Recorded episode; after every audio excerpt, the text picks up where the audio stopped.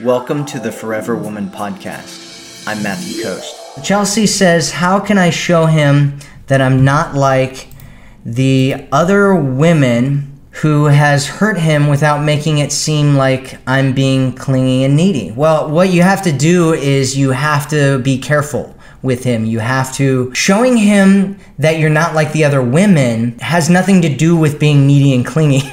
like those two things are completely separate, right?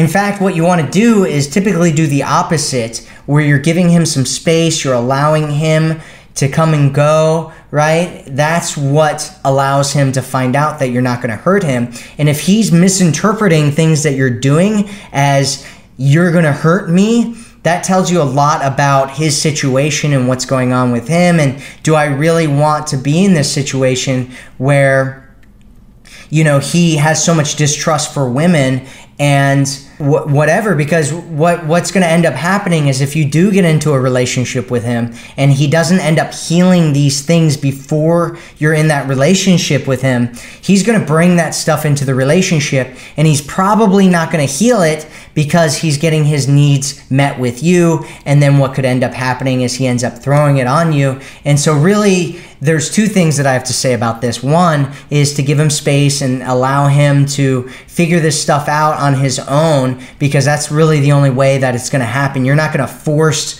him feeling okay and comfortable with you onto him. He has to be able to he's going to come forward and he's going to be like, "Oh man, is she is she trying to hurt me or manipulate me?" And you're going to be like, "No." You know, and he's either going to like chill out and relax and come back and be like, "Okay, yeah, you're right. Uh, you weren't trying to hurt me and I figured that out."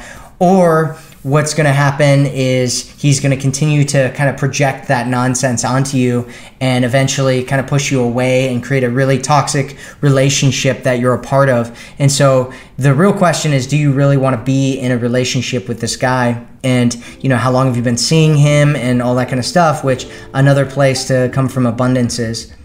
If you want to attract a man who loves you and sees you and cherishes you, make sure that you go to theforeverwomanformula.com and check out getting my program there for free.